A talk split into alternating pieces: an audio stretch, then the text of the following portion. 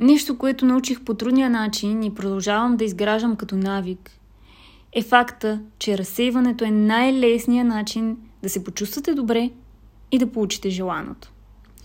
Ако сте напълно фокусирани върху нещо, което нямате, с идеята да го сбъднете по, а, с концепцията закона за привличането, ще ставате все по-изнервени с всеки момент, в който то не се сбъдва.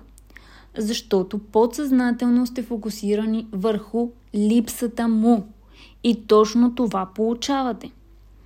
Можете ли да си спомните момент, в който сте правили нещо друго, напълно разсеяни? И бум! Вашето желание се сбъдва. Разбира се, че можете. И ако говорим за моментите, в които се чувствате зле, не може да започнете да се чувствате добре, докато продължавате да мислите за нещата, които ви карат да се чувствате зле.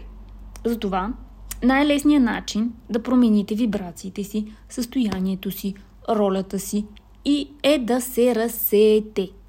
По този начин правите място за нови идеи и нови мисли. Мислете за домашния си любимец, за любимия си племенник, за сладкото си дете, за любимата си книга, влезте в YouTube и гледайте клипчета на малки кученца и котета, почетете няколко вица или някоя книга. Има толкова много начини, с които да спрете негативния поток от мисли. Просто трябва да осъзнаете, че го има и да решите, че не искате повече да се чувствате така.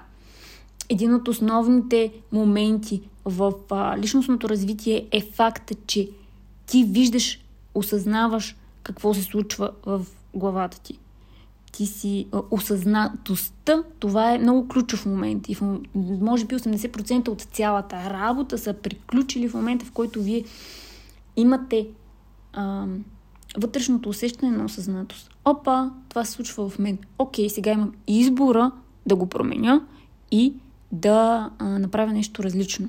Защото ако не осъзнавате какво се случва в вас, няма как да стигнем до промяна.